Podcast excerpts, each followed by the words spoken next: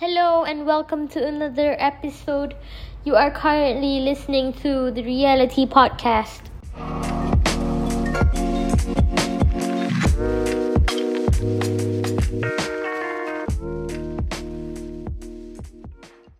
Another exciting day for some real talk.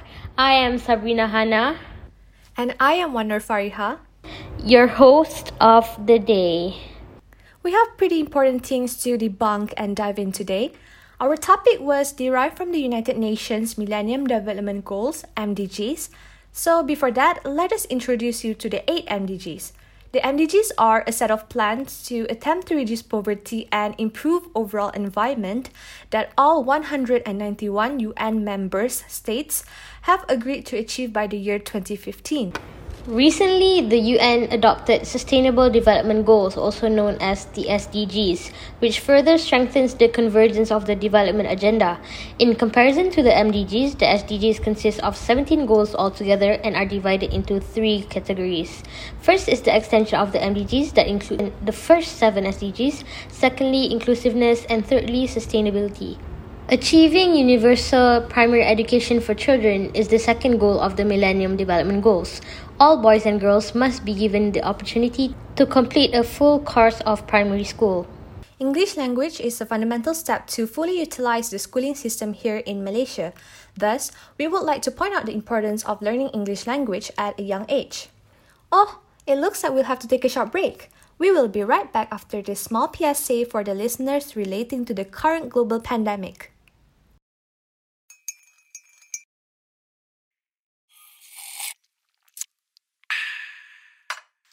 Here's the tea, the reality.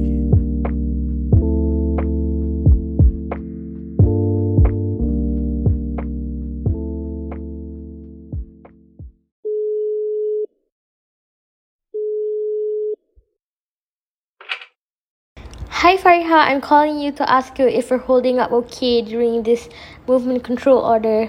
Since we can't go out and meet people, so I think it's pretty important to look out for your mental health. So I just wanted to know, how are you? Hi, I'm doing splendid. I think I've been coping really well. When I'm stressed, I listen to a lot of music. I watch K-dramas. And also, um, I cuddle with my cats. What about you? I've been making sure that I practice self-care by exercising at home.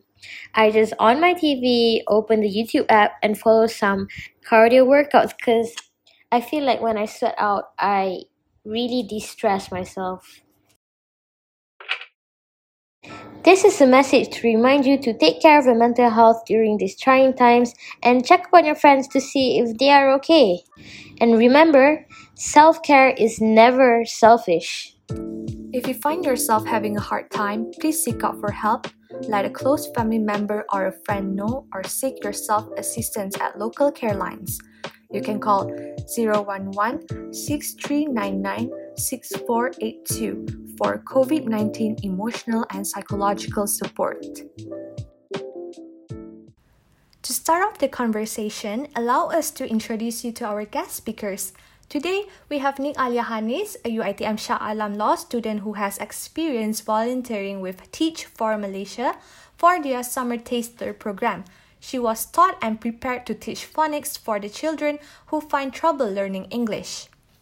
Now we have the ever so dedicated Miss Jen Renita Binti Mapah. She loves to be known as Teacher Jen. She is a primary school teacher in Sekolah Kebangsaan Merotai Besar Tawau, Sabah, with fourteen years of teaching experience. She has been awarded with plenty of recognition, some being Creative and Innovative Teacher from the Johor Department of Education, Best Presenter of Project Papers, and Best Creative Teacher Showcase from the Malaysian English Language Teaching Association, also known as MALTA. She is actively involved in continuous professional development programs and holds a position as MALTA Tawau Chapter Leader. Before diving deep into the topic, here is some information we gathered from Doctor Sara Alia, a medical officer from University Malaya Medical Centre about COVID nineteen and the new normal that we must mind to practice. What does COVID nineteen stand for? C O is for corona, V I is for virus, D is for disease, and it was found in two thousand nineteen. The first cluster came from a capital in the Hubei province in China that has spread to a worldwide pandemic. COVID nineteen is known to spread with human-to-human transmission via human secretion, close contact to infected person deemed to spread of this disease. Therefore, be a responsible citizen of the world and practice the new normal. During this conditional movement control order, should you wear face mask as an everyday accessory and ensure social distancing at all times. As telework will be more common, be sure to take safety precautions online. Watch out for malware attacks, use safe video conferencing solutions, and avoid spreading misinformation. Let's stay safe together. Let us begin our first segment. The first question is for Alia. Why do you think there is a proficiency gap between the usage of Malay and English language? Since both languages use A B C, why do you think there is a difficulty in learning English among children? I think that there is a difficulty in learning um, because ultimately English is not our mother tongue. In most households, we don't really practice um, English at home. There are also parents um, who are not fluent in English, so that constitutes to more lack of practice. Moreover, we can clearly relate proficiency of English uh, with the education background of a person, because you know those living in rural areas or even urban poor are less fortunate, so they have less opportunities as compared to those who came from an, an average income family. Mm-hmm. Now, um, asking from a teacher's perspective, uh, Teacher Jan, definitely Malay language is declared as the official language of the nation, but English is just as important as it is widely used as a second language and taught in schools. How and why does these children fall into the pit of not being able to read or speak English? As you compare to the Malay language and also the English language, there are barriers, okay? There are some obstacles that have been faced by the young children, especially the young learners, okay? So, from the teacher's perspective, I would like to say that because of the early exposure is very important here. Because sometimes when we talk about the young learners, the English is difficult to learn. They only accept English as a subject to learn at school. Sometimes most of them think there is no urgent need for them to speak English language. From the perspective of my pupils at school, because of the nervous, the lack of motivation, and the shyness. And most of them are lack of confidence in speaking English language because that is not their mother tongue. Okay? So why this thing happen? One, it is because of the mind setting. I believe it's all about the mind setting of the pupils. This is where the role of the teacher should change, um, the readiness, and also the willingness. So, Alia, as a university student, how important do you think uh, the English language is? Some people take learning language very lightly. Do you mind voicing your point of view? I think as a university student, it's really crucial to learn English because I think what more I am taking law, it will be very advantageous for me if I can speak good English and it enhances my communication skills. Mm-hmm. Where I, I also like to think that being proficient, it could give you um, decent and inshallah a good paying job. I also feel like the issue is still prominent today because children who try to practice speaking English are made fun of and are labeled as mat saleh. This Malaysian mentality and culture of teasing ones who try to speak English should stop. It would only discourage them to improve. How do we encourage parents who do not have English speaking skills to encourage their children to practice it at home? For me, um, the parents um, should play the important roles at home, okay? One um, of the way is uh, provide space, time and support for, for them in order to create um, the learning environment at home where they can expose more books in English or um, give them a kind of encouragement to watch videos in English and then to listen to radio that use the English language, portray or show the example at home that they also love to learn English well. So in this next segment, we would like to point out some observations that we experience real life. From my personal experience in school, I had a senior who was a world-ranked English debater, and anybody could tell that her proficiency level is top-notch. But, however, she was granted an A- for her English S P M results because the ministry, uh, the ministry stated that it was possible that she memorized her essays. Do you think that the Ministry of Education puts a barrier on us? For that issue, I don't think so.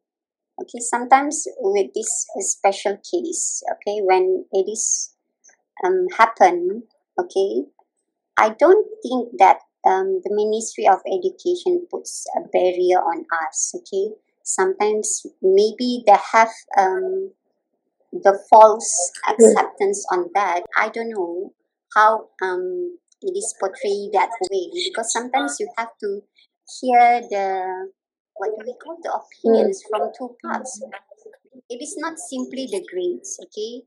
When it comes to the A minus, I think it is really can be portrayed as a written written evaluation on that kind of person. Okay, it is not really become the big issue on that. Yeah. Okay, because um, in terms of having a well-rounded person, we have to support each other.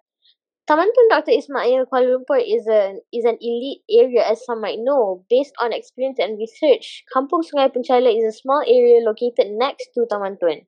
So, the children from that area attend school in Sekolah Kebangsaan Taman Tun Doctor Ismail along with children from well-off backgrounds. This school practices the segregation system based off the children's rank in the batch, which separates the good English speakers and the non-English speakers. So, what do you think about this, and what kind of initiative should be done for schools like S K T T D I? I think that it is not a good idea to implement such a segregation. It is better to let the children to mix around and um, help each other instead. I think the best option would be um, for the teachers to detect as early as possible any students that is low in their studies and focus more on them during or out of class. Ultimately, it could make the students from upper classes to feel better about themselves. So I think that children should mix around so that they can learn from their peers. I went to high school in a boarding school, and for the first three years staying there, the school implemented the segregation system, and I've been placed in the both the smarter and the less smarter class, and I have to say that the energy and environment in the lower rank class is very demotivating because everyone did not have the willingness to study. Good thing is that during my S P M years, the system was abolished, and that bonded our batch to strive together, and eventually we were placed first among all the boarding schools across Malaysia for S P M. Hey you! Yeah you, the one listening. Are you still there? Hang on, we'll be right back after the break. Public Relations is one of the programs offered under the Mass Communication and Media Studies course in U I T M ever since nineteen seventy-two. It is categorized under the Center of Strategic Communication.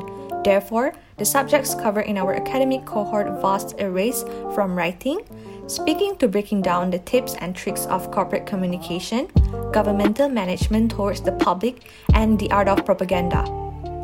Why should you choose public relations, you say? A bachelor's degree with public relations major can lead to a variety of interesting jobs. Did you know all companies and organizations need people to maintain consumer relations or the relationship between the parts of the company? We can assure you, you will graduate with a handful of skills and experience taught by industry members to prepare you well for the working environment. So, what are you waiting for? Come and join the family.